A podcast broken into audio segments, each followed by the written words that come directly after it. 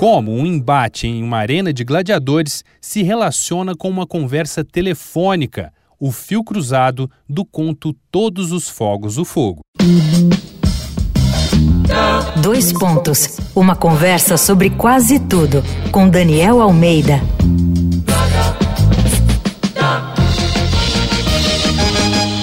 Nesse episódio da série A Ferro e Fogo aqui do Dois Pontos, a gente fala de um livro do argentino Julio Cortázar, Todos os Fogos o Fogo. Julio Cortázar foi escritor, tradutor e professor. Se exilou em Paris e trabalhou na Unesco. Fez parte do boom latino-americano entre os anos 60 e 70.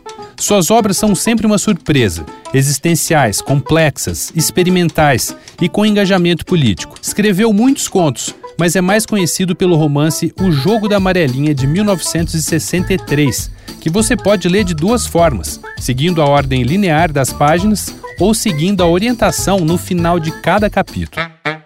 Um dos contos do Cortázar, As Babas do Diabo, serviu de inspiração para o clássico Blow Up do cineasta Michelangelo Antonioni. Mas é de todos os fogos o fogo que a gente precisa falar, o conto que dá nome ao livro.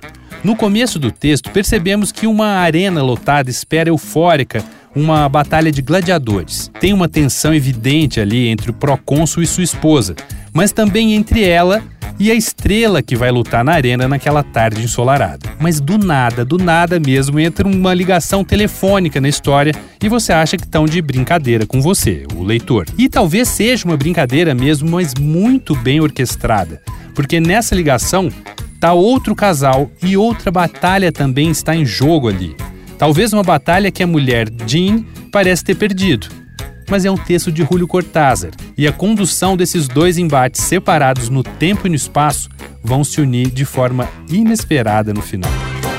Vai lá no arroba Danico Illustration e dá uma olhada nas ilustrações que eu estou fazendo inspiradas na série A Ferro e Fogo. Eu sou Daniel Almeida, dois pontos. Até a próxima. Você ouviu Dois Pontos, uma conversa sobre quase tudo com Daniel Almeida.